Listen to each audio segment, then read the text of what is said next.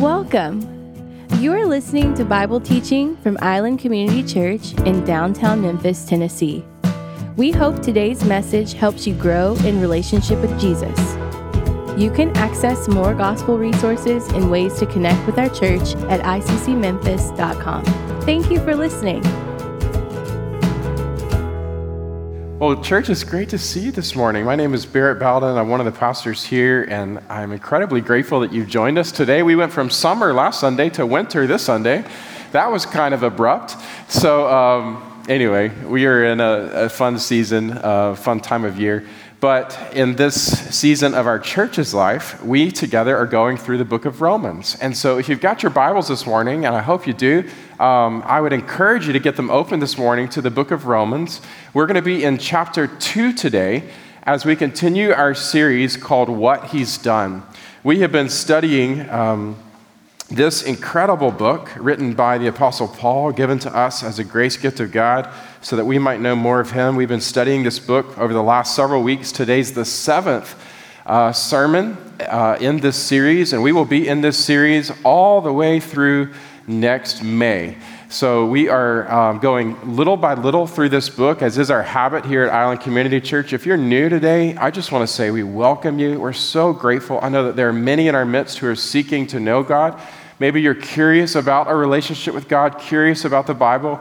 And I'm just so grateful that you've chosen to trust us this morning to seek God. I know that there's many others of us who are family, but it is our habit not to stand and listen to the jokes or wise words of some person on the stage, but rather we, we really submit ourselves and we really seek after to know what does God's word say. Uh, his word is our truth. So this morning uh, we continue and we're going to be looking at Romans chapter 2 verses 17 to 29, and we're going to talk through the second part of the conversation the religious need the gospel. Now, I want to go ahead and tell you that this particular passage is probably going to step on a lot of your spiritual toes, all right?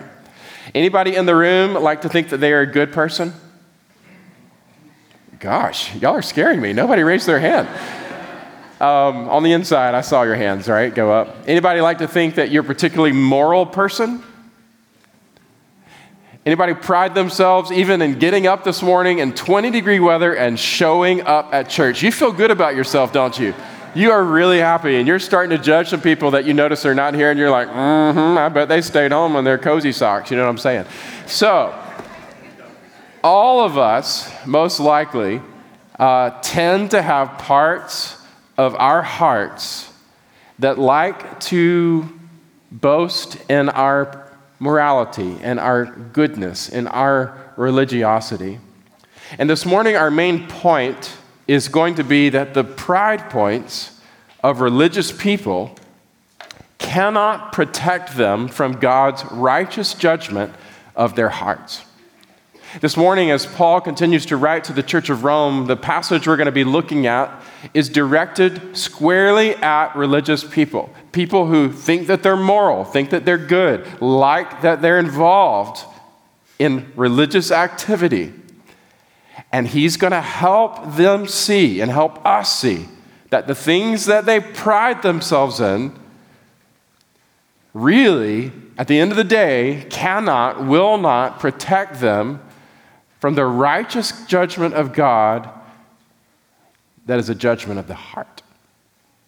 We've been looking at uh, the gospel as we've been going through this book, and we've been talking about how the gospel is the good news. All right, we say that right with a big smile on our face. The gospel is the what?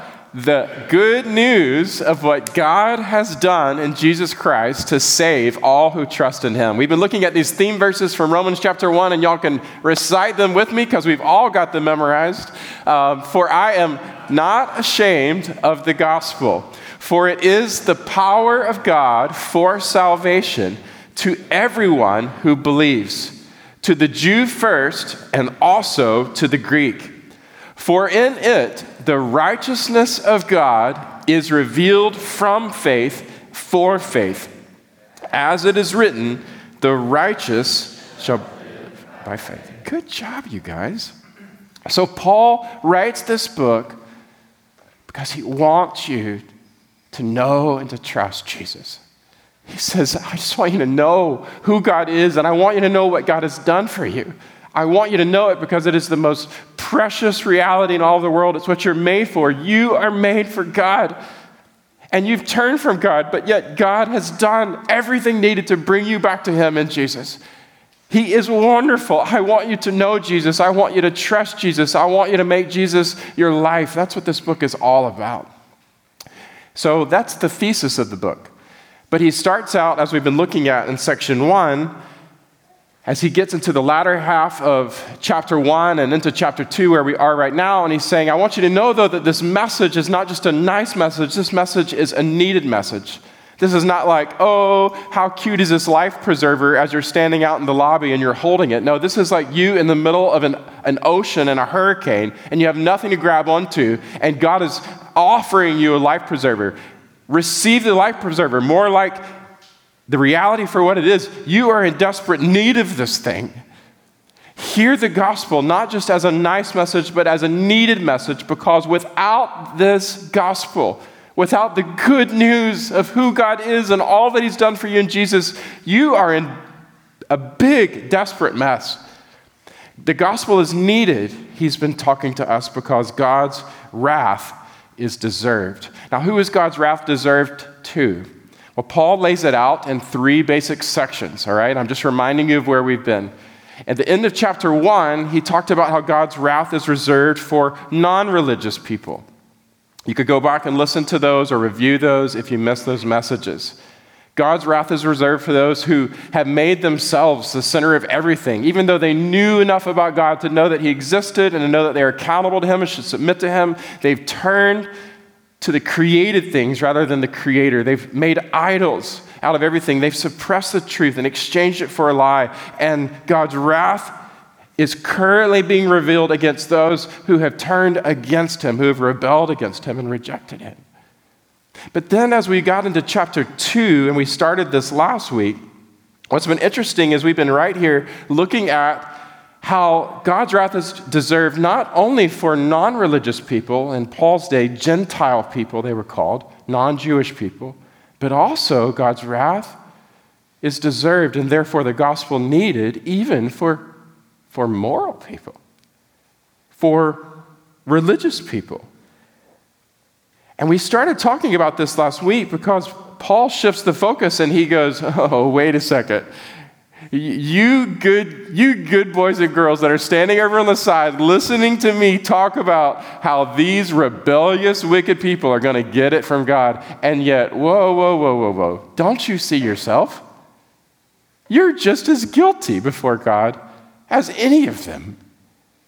Sure, like you might think yourself better, but God knows you're not. You might think yourself that you're not like these people, but in your heart, you are.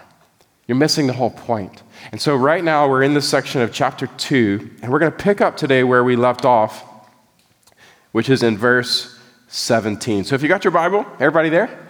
Uh, if you got your Bible, we're going to be reading from the English Standard Version, Romans chapter 2, starting in verse 17. God's word says this. But if you call yourself a Jew and rely on the law and boast in God and know his will and approve what is excellent because you're instructed from the law, and if you are sure that you yourself are a guide to the blind, a light to those who are in darkness, an instructor of the foolish, a teacher of children, having in the law the embodiment of knowledge, then you, you then who teach others, do you not teach yourself? While you preach against stealing, do you steal? You who say that one must not commit adultery, do you commit adultery? You who abhor idols, do you rob temples? You who boast in the law, dishonor God by breaking the law. For as it is written, the name of God is blasphemed among the Gentiles because of you. Verse 25. For Circumcision indeed is of value if you obey the law. But if you break the law, your circumcision becomes uncircumcision. So, if a man who is uncircumcised keeps the precepts of the law, will not his uncircumcision be regarded as circumcision? Then he who is physically uncircumcised but keeps the law will condemn you who have the written code and circumcision but break the law. For no one is a Jew who is merely one outwardly, nor is circumcision outward and physical, but a Jew is one inwardly. And circumcision is a matter of the heart, by the Spirit, not by the letter. His praise is not from man, but from God. This is God's word. If you got something to take notes with this morning, and I would encourage you to, I, I think note taking is a great way to follow along with the sermon today. It's a great way to uh, really study God's word, to later remember God's word, and hopefully later to disciple someone else into what you have been discipled in. So if that's a choice that you can make, I would encourage you to make it. Um, the title of today's message The Religious need the gospel, part two. If you haven't already written down the main point, I'm going to put it back up and I'm going to say it again. The pride points of religious people cannot protect them from God's righteous judgment of their heart. The pride points of religious people cannot protect them from God's righteous judgment of their heart. Now, What's fascinating is, um, as Paul continues his discourse this morning, and we'll study it together, what ends up happening is he begins to single in even more on the Jewish people. In verses 1 to 16 of chapter 2, we talked about how the you that he refers to starting in verse 1 is ultimately about the Jewish people, which he names in verse 17. But starting in verse 17, he goes squarely after the Jewish people. And we'll talk about this, them more in a second so you can understand why he's going after them. But what he does here, you guys, is a little bit shocking because he directly attacks the three main things that the Jewish people prided themselves on. Okay? So, like this morning, let's say uh, 2022, what are some things that maybe we as Christians would like to pride ourselves on? Maybe church attendance, although in the last few years that has not been so great. So, I appreciate all of your improvement in this area. Um, this is great. Uh, we're getting there. But church attendance could be one, right? In the South, anybody like to say that's something that maybe religious people pride themselves on? Yeah? Uh, what about like rites of passage or like something like a baptism? Anybody, you know I'm talking about? Y'all are just looking at me, okay. Where you would like go, like, I'm kind of a religious person, and you can point back to some certificate you're that God. Or some people would go through, in some traditions, like a confirmation process or a dedication process or some certificate of baptism or some marker moment. Uh, and good old Baptist churches, when you walk the aisle, anybody grew up on a church like that? walking the aisle and going down front and signing the card. Those are things that maybe you could pride yourselves on or good behavior. Um, or as American Christians, sometimes you've heard the phrase, you know, we're so glad to be a part of a Christian nation. You ever heard that kind of phrase? I'm not espousing that at all. I'm just saying that that is something that often Christian people will be very proud of the fact that they, they've made their Christianity nationalized, so to speak, in this country, or so they think. Now, if somebody goes and starts saying, now you pride yourself on your church attendance, and you pride yourself on your baptism, and you pride yourself on the fact that you were confirmed, and you pride yourself that you're some so called American Christian nation, but I got to tell you something. That means a hill of beans to God. That's a Georgia phrase for that doesn't matter. Those things don't count. Several of us might go, wait, wait, wait, what a sec? Why am I even here at church this morning? Why did he even get baptized? Wait, what? You're saying Paul, in comparison, is going right after the jugular, so to speak, of these pride points of the Jewish people. And there's three of them that I want to point your attention to this morning as we go through the text. My aim is to teach you the Bible So I want you to get from the sermon this morning understanding of your scripture, all right? Because it's wonderful. This is God's words to you. He's going right after three pride points of the Jewish people.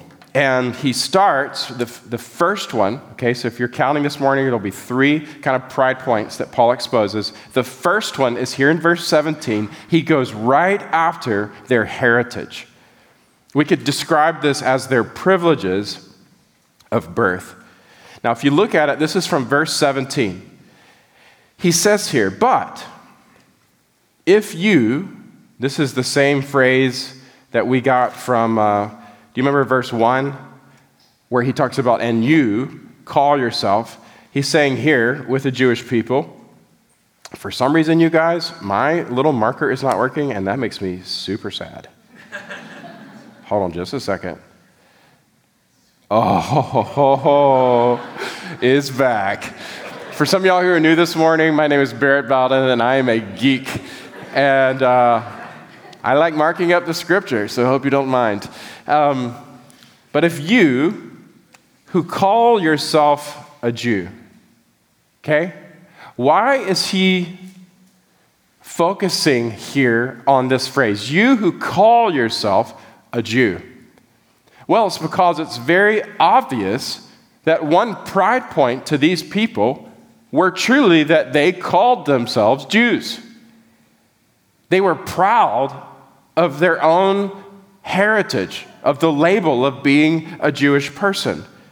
He goes on and describes how they relied on the law and they boasted in God. One of their, their big prides was that they were God's people.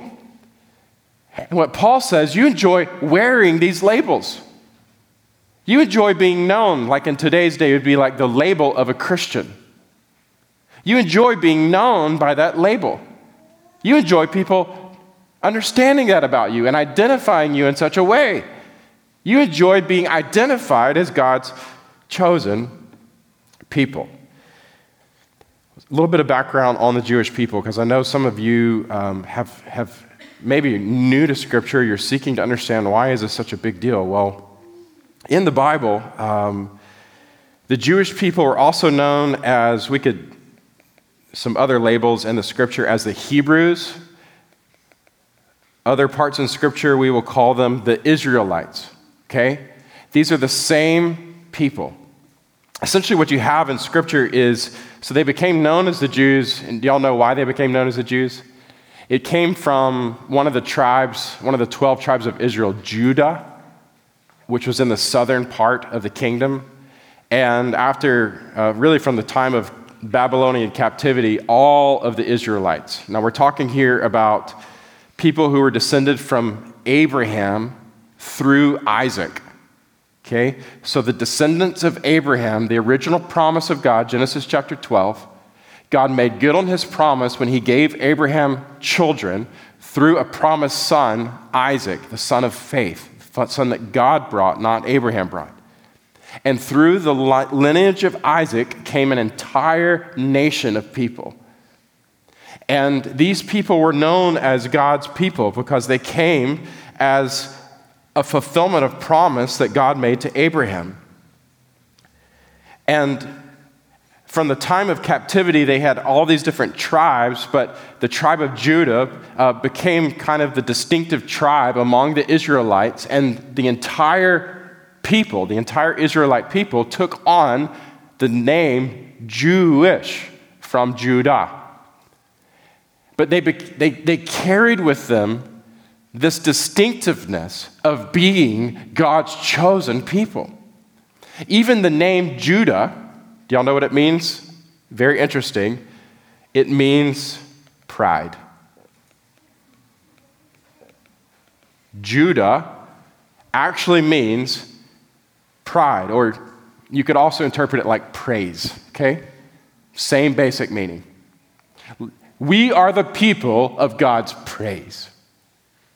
We are the, the, the, the, the people of God's great pride. Quite interesting, isn't it? Now, the challenge with this The great irony of this is that their pride and their heritage actually led to their complacency in terms of a real relationship with God. The label that they carried actually became a substitute for something that always intended, God always intended to be within them. Suddenly they had the label, but they didn't really have the reality of what it represented.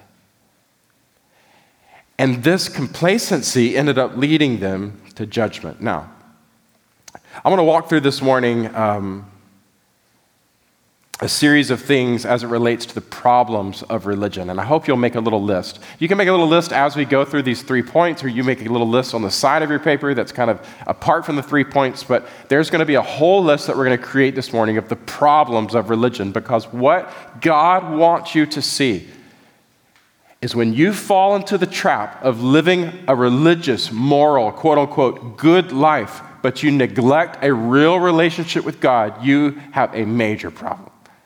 One of the big problems of religion is as it leads people to rely more in their goodness, quote unquote goodness, than in God's grace. To rely more on their goodness rather than on God's grace. Now, there's a passage of scripture from Micah chapter 3, verses 11 and 12, that kind of God, through the prophet Micah, speaks directly to the Jewish people. And he goes, Its head its heads give judgment for a bribe. This is speaking of those who are within the Jewish people, the so called praise and pride of Israel. They're giving priests are teaching for a price. In other words, what should have been a holy act of proclaiming God's word has become a marketplace act in exchange for money. Its prophets are practicing divination. They're even saying they're speaking the word of God and they're doing it for what? For money. And yet, and yet, it's almost like, can you believe this, you guys? God is speaking. And yet, they lean on the Lord and say, Is not the Lord in the midst of us? Are we not Jewish in today's day? Are we not Christian? They're using the label as some kind of feeling that they're good. But for some reason, they've forgotten that it's not about their goodness, it's always been about God's grace. To the point that they're even feeling quite confident no disaster shall come upon us. And yet, God says back to them, that therefore, because of you, Zion shall be plowed as a field. Jerusalem shall become a heap of ruins, and the mountain of the house a wooded height. In other words, God's saying, not so fast, as Lee Corso says on game day at ESPN. You know what I'm talking about? Not so fast. God's saying, be careful. Because one of the dangers and the problems of religion is it could lead you to rely on your goodness when all along God's choice of you as a people of praise, as a people of pride, was not about what you did, it's about what He did for you. Have you not forgotten that this is about grace? Secondly, another problem of religion is looking to their heritage rather, to their, rather than their hearts. Another problem of religious people, and this was the problem of the Jewish people then, and it becomes a problem of religious people today, where we can feel really good. You know, we live in a Christian nation, so called, some people would say. Or we, I was born into a Christian family, or I go to, you know, I've got this heritage of church going people or we have this long membership at this particular church, or if you look at our uh, bi- front of my Bible, you can see the dedications and the baptisms of all these people who have gone before me. Look at the heritage that we have. But God's going, uh, but, but, but wait a second, it's, it's never been about your heritage, it's always been about your heart. I, I look at a passage like Matthew chapter 3, verse 7 through 9. And I hope you'll write some of these references down as we go through. It says here, talk, speaking of Jesus, but when he, this is Jesus, when he saw many of the Pharisees and the Sadducees, now these are some of the most devout of devout Jewish people, people who prided themselves on their heritage, coming to his baptism, he said to them, You brood of vipers, who warned you to flee from the wrath to come? Bear fruit in keeping with what? Repentance. That's a heart thing. And do not presume to say to yourselves, Oh, we have Abraham as our father. In other words, what are they appealing to? Jesus is saying, I'm talking here about your heart, but here you go. You're going back to your heritage. You're going back to, but I'm a Jewish person. But I come from a Jewish family. Don't you know my heritage? And Jesus says to them, For I tell you, God is able to, from these stones to raise up children for Abraham. In other words, don't you get into the place where you are equating your heritage with what God wants in your heart. If you have a heritage without a right heart, you're not right with God. Another place that I think about is John chapter 8, and starting in verse 31. So Jesus said to the Jews, here we are, again, these two groups of people. Jesus is directly speaking to these people who carry this name, who carry this heritage, who had believed him. If you abide in my word, you're truly my disciples, and you'll know the truth, and the truth will set you free. And they answered him, uh, We're the what? The offspring of Abraham, and we've never been enslaved to anyone. How is it that you'll say you'll become free? Well, Jesus is not talking, guys, about your national history. He's talking about your hearts. Jesus answered to them, Truly, truly, I say to you, everyone who practices sin this is a heart thing, is a slave to sin. This is a heart thing. The slave does not remain in the house forever, the son remains forever. So if the son sets you free, you will be free indeed. I know, he's going, I know that you're Jewish, okay? Let's get past that. I know that you're the offspring of Abraham. And yet, you seek to kill me because my word finds no place where? in you. That's a heart thing. I speak of what I've seen with my father, and you do what you have heard from your father. And they answered to him, Here we go again, guys. Abraham is our father. In other words, don't you know we're the Jewish people? This is our heritage. This is our thing, man. And Jesus said to them, if you were Abraham's children, you would be doing the works that Abraham did. What was Abraham's work? We'll get to it in chapter 4 of Romans. It was to believe God.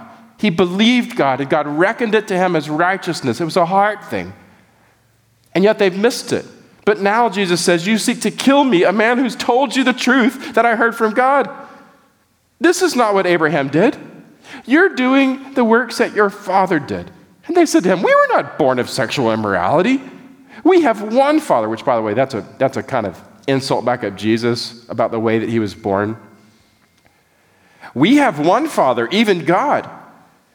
Jesus said to them, If God were your Father, then what? You would love me.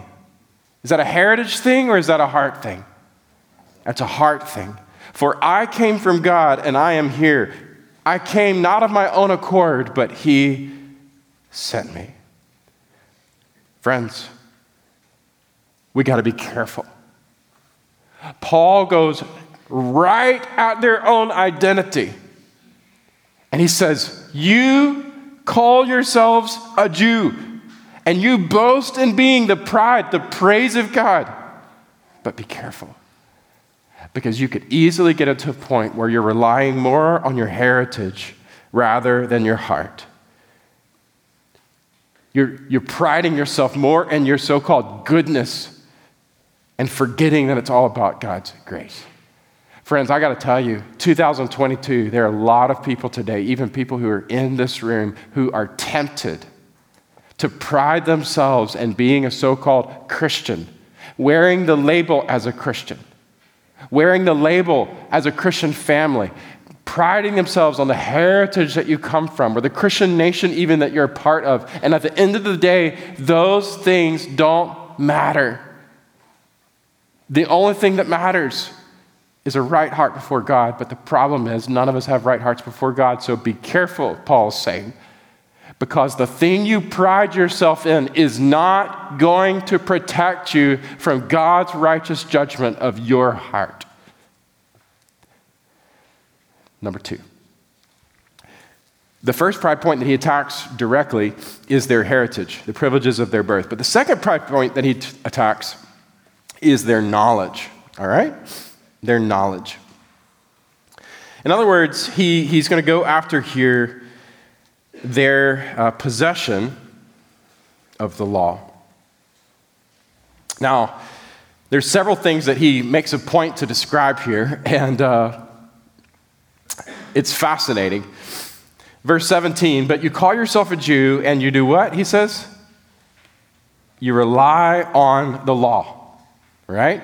So he's saying you are people who feel really good about the fact that, that you got this thing called God's law. And we know from the Old Testament, God did choose to reveal himself to the Jewish people.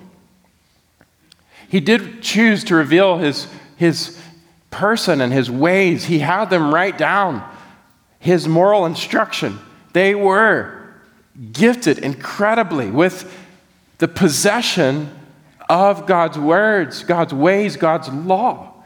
But what he's saying here is you've come to rely on the fact that you were given the law more than you're relying on the fact that you have right relationship with God. And because of that, you're in trouble. Now, he calls out their knowledge of the law. And there's a couple of things that he calls out.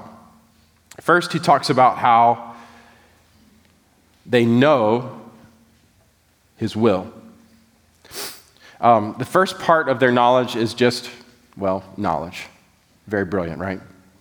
We're going to make a little sub list under number two. There's going to be four parts in the sub list for those of you who are getting anxious about why is there just a number come up on the screen.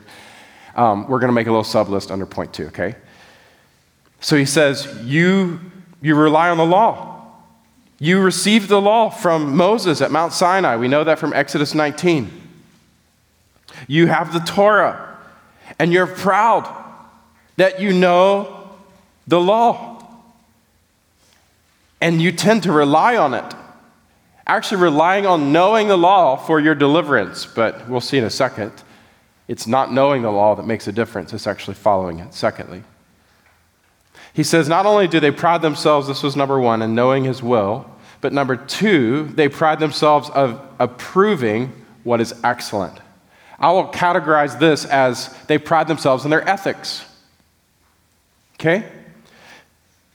They know how to approve what is excellent. In other words, they can make correct ethical decisions. Anybody in this room ever been proud that you're an ethical person? Don't raise your hand. This is an indictment, okay? Um, that you can make correct moral judgments, right? In other words, you can easily see the wrong choices that other people are making. You can follow detailed rules, you can follow regulations, and you feel real good about that, especially as you compare yourself with others. You are an ethical person. And what Paul says is these folks are proud of the fact that because they have the law, they know the law, but also that has made them an ethical people. Third, so we talked about how they know his will. Second, we talked about how they approve what is excellent. Third, here, you are instructed from the law. I will describe this as a level of mastery. In other words, not only did they have the law, but they were instructed by it. In other words, they they master it. Uh, I was amazed when I went to Israel at how many people were there at the Western Wall reciting scripture men, boys, women, girls. They would stand rocking and they would m- have memorized the scripture and they were just again and again and again, repeating huge sections of the Word of God. You could quote it, you can cross reference it, you can go deep in the details of it. You have mastered, not only do you know it, but you can live right by it ethically and you've mastered it. You've been instructed by it. And oh, aren't you so proud of how you know that you know that you know this word that God's given you? Fourth, he says in verse 19, and you are sure that you yourself are a guide to the blind and a light to those who are in darkness. In other words, and he goes on, excuse me, verse 20, an instructor of the foolish, a teacher of children. In other words, we can add to this our final one here in the sub list. Number four, their leadership. Not only were they proud that they knew God's word, that they could live ethically according to God's word, that they had mastered God's word, but they were so proud that they could influence others by God's word. People who don't know the law, they can teach the law to. Others who are lost in idolatry, they can spread the knowledge of the law. And what God is saying to them is, I see you. I see you. I see that this is something you're proud of. And I think even in 2022, yeah, none of us perhaps are Jewish people in our genealogy. We may not go by the, the label of Jew, but there's certainly many, many religious people even here in this room today. We go by the label of Christian, and we've been raised, or even in the recent seasons, we've been familiar with God's word.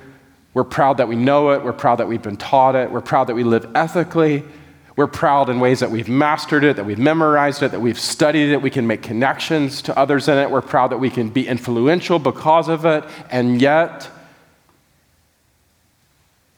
there can be a problem when this knowledge and possession of God's word is not matched by a right heart.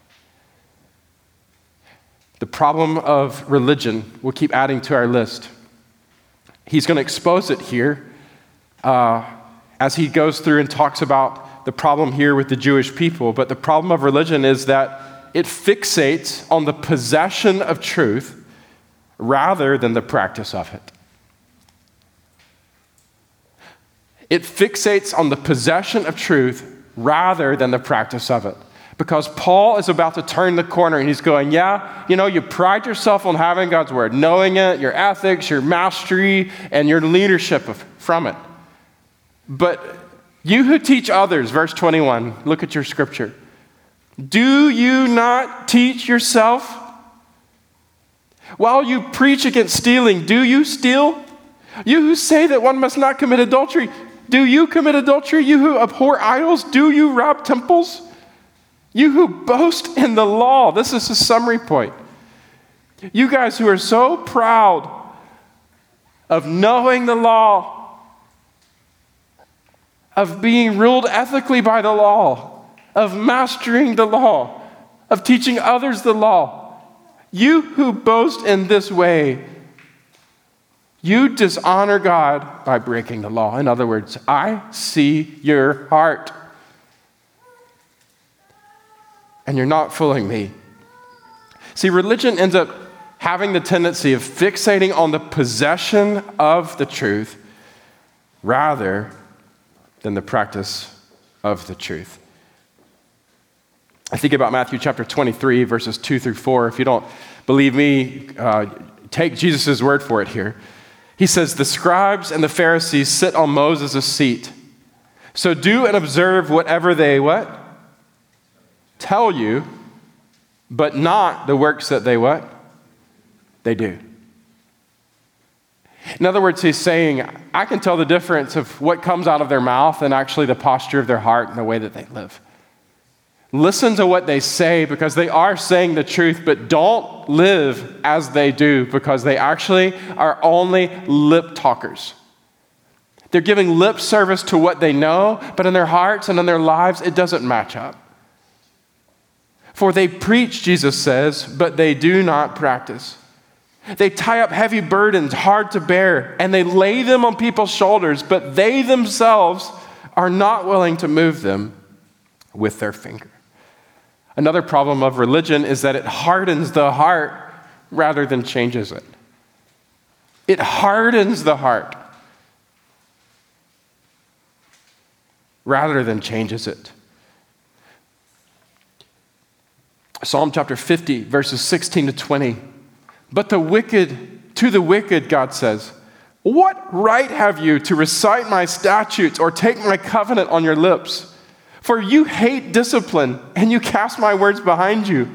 If you see a thief, you're pleased with him and you keep company with adulterers. You give your mouth free rein for evil and your tongue frames deceit.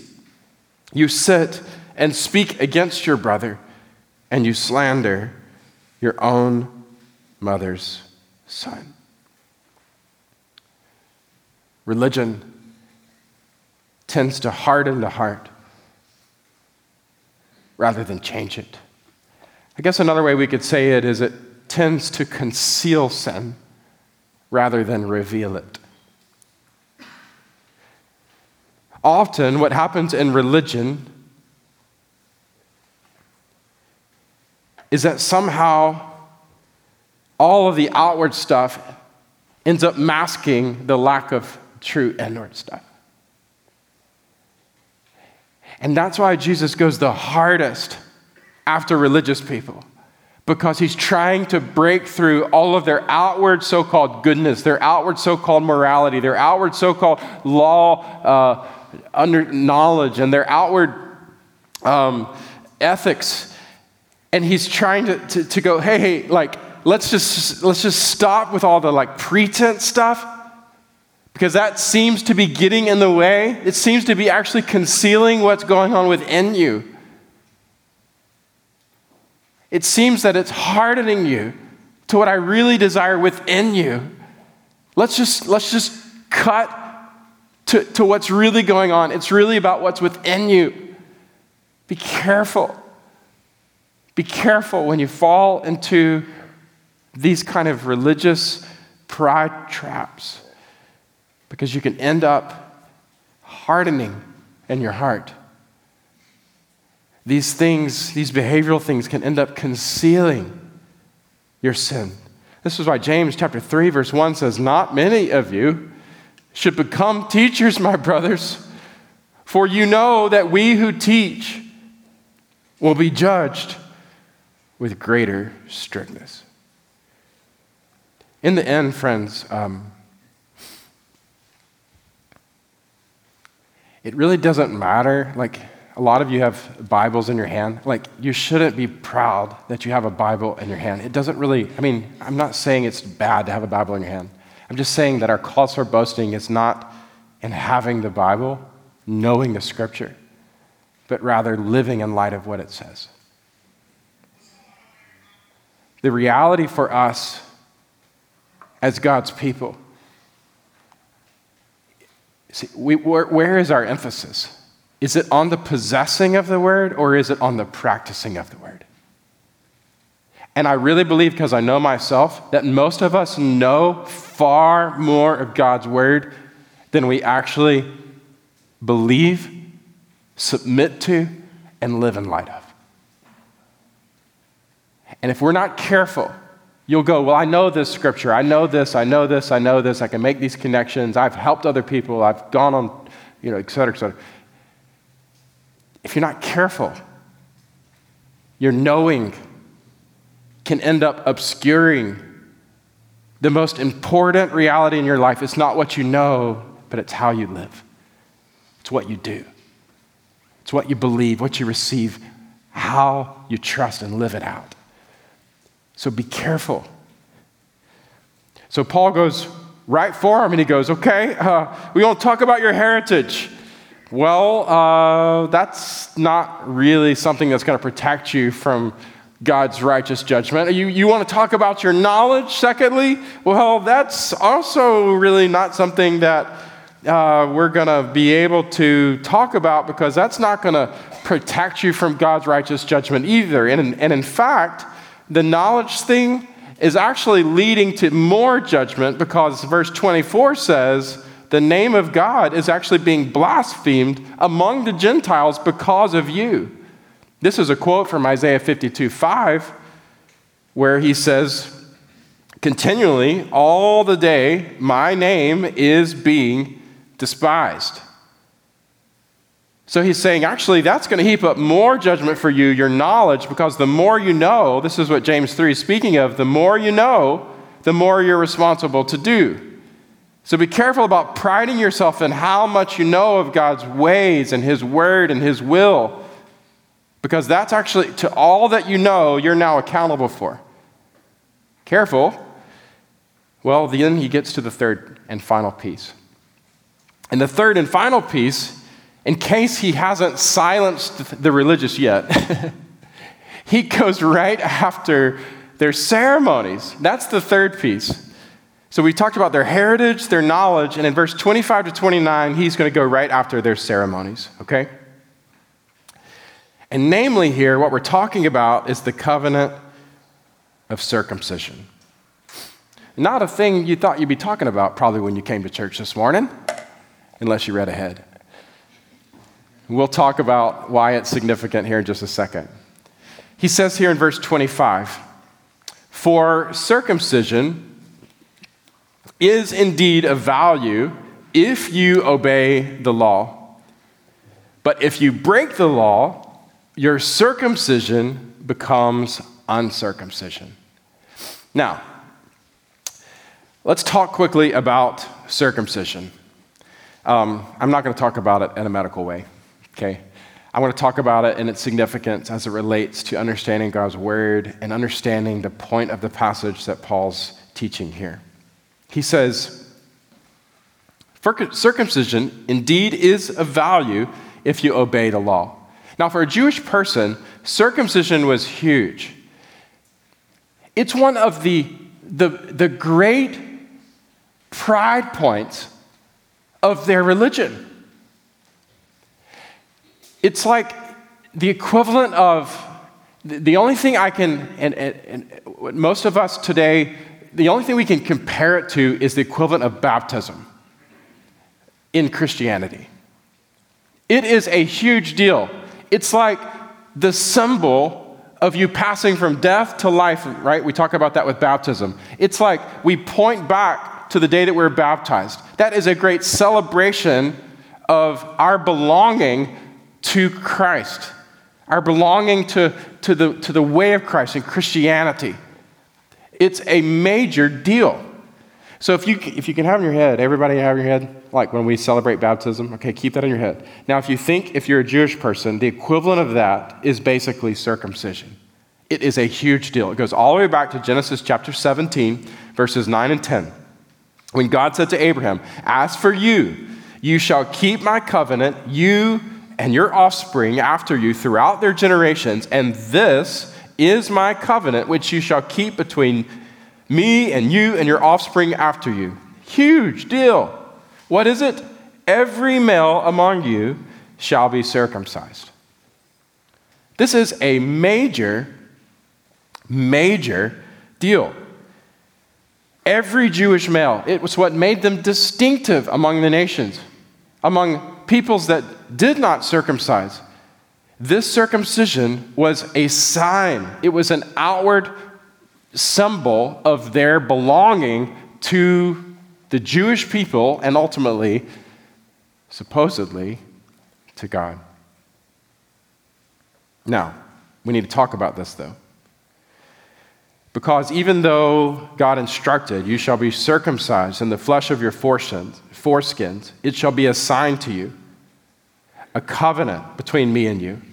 From eight days old, you shall be circumcised, every male throughout your generations, whether born in your house or bought with your money from any foreigner who's not of your offspring. Both he who is born in your house and bought with your money shall be surely circumcised. So shall my covenant be in your flesh, an everlasting covenant. Any uncircumcised male who is not circumcised in the flesh of his foreskin, such a big deal, shall be cut off from his people, who has broken my covenant. It's a huge deal. So Paul goes, For circumcision indeed is of value if you obey the law. So he's going, if you practice this the way God intended for you to practice it, yeah, great. But not so fast. But if you break the law, here's what happens. What does he say? Your circumcision becomes what? Uncircumcision.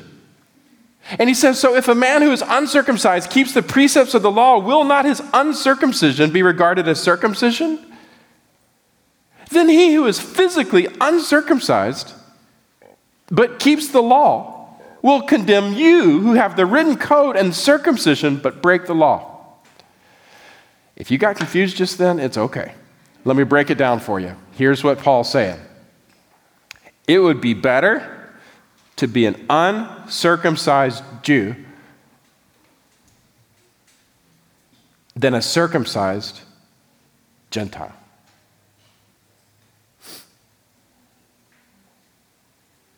Let me put it in 2022 language. You ready for it? This is going to step on some of your toes, and I can't wait.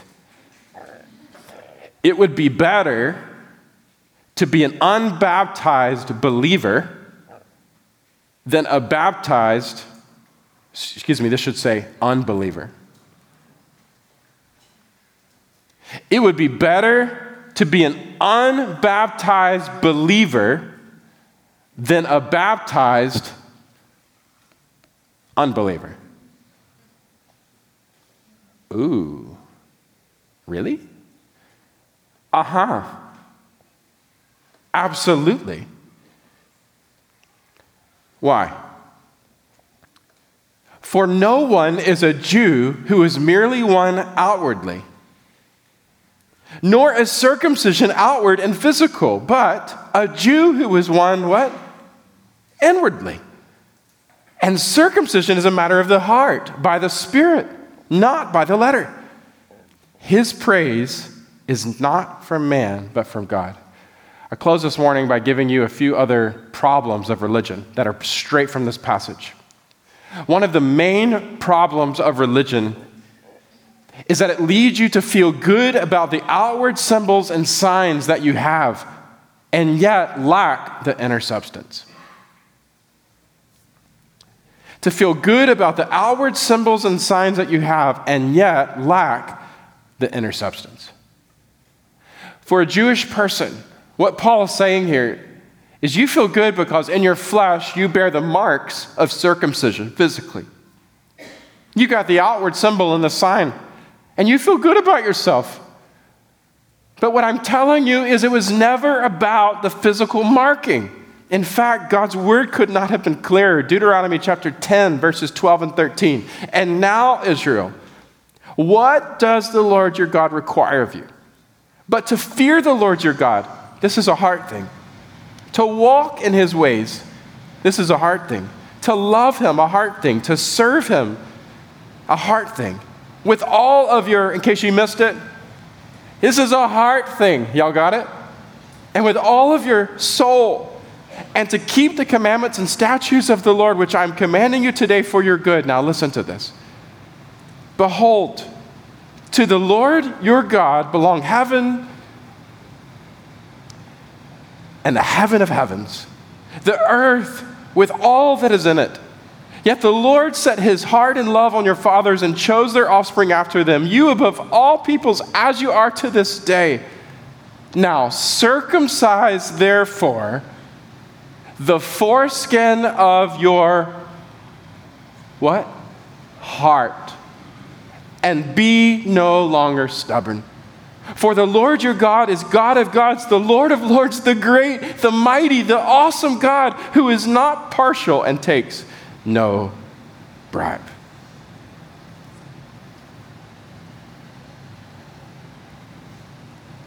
Friends, the outward symbol is nothing without the inward reality.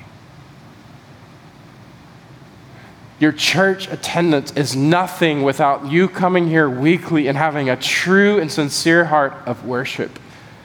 a cross around your neck, is nothing apart from a true trust and reliance upon Jesus, the great treasure of your life. Christian music playing in your car is nothing apart from the love of God being the song of your heart and your life. Membership in a church is nothing apart from you actually, in reality, spiritual reality, belonging to the family of God as you repented of sin and trusted in Christ, and He transferred you from one family to another family, His own, by the grace that He gives. Baptism in a baptistry is just MLGW water that may or may not, probably not, cleanse your body but it is nothing without the true cleansing of Jesus Christ in your soul. The outward forms, friends, are nothing apart from the inward realities. Second problem of religion in this section is that it focuses on external behavior modification rather than internal spiritual transformation. God is saying, This has always been about your heart. Circumcise, therefore, the foreskin of your heart. If you want to know what it's like to be marked by me, it's not a marking of the flesh. That was always just about something that you could see. But the most important thing is the thing you can't see, it's the spiritual thing within you. He says it again, if you, in case you missed it earlier in the chapter, Deuteronomy 10, he's going to repeat it in Deuteronomy 30, verse 6. And the Lord your God will circumcise your what? Your heart and the heart of your offspring, so that you will love the Lord your God with all of your heart and with all of your soul, so that then you can live. Oh, friends, careful falling into the trap of morality and being good and being religious because you can get into this thing of focusing on your behavior externally, but what God wants is a change within your heart. He doesn't want a conformed behavior, He wants a transformed heart. Third, the problem of religion is that it depends on the efforts of man rather than the efforts of God, rather than the power of God. It depends on the efforts of man rather than the power of God. In verse 29, he says, But a Jew is one inwardly, and circumcision is a matter of the heart. By the what? By the Spirit, and not by the letter. In other words, what he's saying here is if you want to experience God, what you should have been doing the whole time is not bringing yourself to try to do right by all the rules, but bringing yourself to go, oh God, I can't, I need you to work powerfully. See, the rules were given as kind of like a mirror to help us see ourselves, but none of you go home this afternoon and see yourself and take the mirror off the wall to then clean yourself up. That ends up in a lot of bruising and scratching and cuts. You know what I'm saying? The mirror is meant to help you see yourself, but you need another instrument to actually do the cleaning. The law was always meant to help you see yourself, but you need another instrument, namely the grace of God and Jesus Christ to do the cleaning. But some of you have gotten to the point where you're relying on the mirror to clean, but the mirror doesn't clean. You need something else. You need God's power to work in your heart. Be careful of religion because it'll lead you to what you can do for God. And salvation is not about what you do for God, it's about what God has done and can do for you. Last but not least, the problem of religion is that it's motivated by an approval of others and not a real relationship with God. It's motivated by the approval of others and not a real relationship with God. He says, But a Jew is one inwardly, and circumcision a matter of the heart, by the Spirit, not by the letter. And then he says, His praise is not from man but from God. He's saying, you know, when you fall into the trap of religion, what you're thinking about is Did other people see me at church this morning? Did I look good? What was I wearing? Did other people see that cross around my neck? When they got in my car, did they hear the Christian music? Did that certificate, my baptism, did, did people notice that? You know, the dates in the front of my Bible? Do people have on record my membership with the church? That's what religious people think about when they're approaching death or when they're wanting to feel good about themselves and they're standing with God. They're thinking about what other people think of me. But that is not what God desires. God doesn't desire what other people think of you, it's about what He thinks of you. And the motivation of those who are truly of the Lord are motivated by a real relationship with God. Who cares what other people think? Is it real between you and God? And Paul concludes, and he just says, Look, I see you. I see you, Jewish people. I see you, religious people. You are priding yourself on your heritage and on your knowledge and on your ceremonies. But I got to tell you something. At the end of the day, none of that is going to protect you from the righteous judgment of God on your heart. And I need you to know that if you feel like a little quiet, it's probably a good thing because the point of this is so that your mouths may be stopped. We'll look at more of this next week as we get into Romans 3. But your mouth may be stopped in terms of defending yourself or excusing yourself. Well, no, you know, I'm good. No, no, no, you're not good because God's judgment is a judgment of the heart. And at the end of the day, the question for you is where is your reliance? Where is your reliance? Is your reliance on yourself and on your religion, on your goodness, so called goodness, on your morality or your ethics or your knowledge or your heritage or your ceremonies, your baptism? Is that where your reliance is? We've been talking again and again. That's a problem. Religion, relying on religion is a problem, but there's a better solution. And I close with this. It's not just about the problem of Jesus. Yeah, you got to see, I mean, the, the problem of religion. Yeah, you got to see the problem of religious reliance. But the whole point of this is Paul's wanting to capture your attention to the beauty of Jesus. He's wanting you to, to realize I have major problems. Every one of us has major problems of the heart. Every, all these things that we've talked about today are true of me in some ways, are true of you in some ways. We have problems. But Jesus is beautiful. Colossians 2, verses 11 and 12 says this In him, namely Jesus, also you were circumcised with a circumcision made without hands by putting off the body of flesh by the circumcision of Christ. Having been buried with him in baptism, in which you were raised with him through faith in the powerful working of God who raised him from the dead. In other words, he's wanting you to see the beauty of Jesus. Jesus can do what your religion can never do. Jesus can make you new. And he can bring life from the inside. You who were dead in your trespasses, including religious works, and the uncircumcision of your flesh, God can make a life together with him, having forgiven you of trespasses. He can forgive all of the stuff that has gone wrong within us, and He can cancel the record of debt that stands against us with His legal demands. He has done this as He gave His life for you by nailing it on the cross.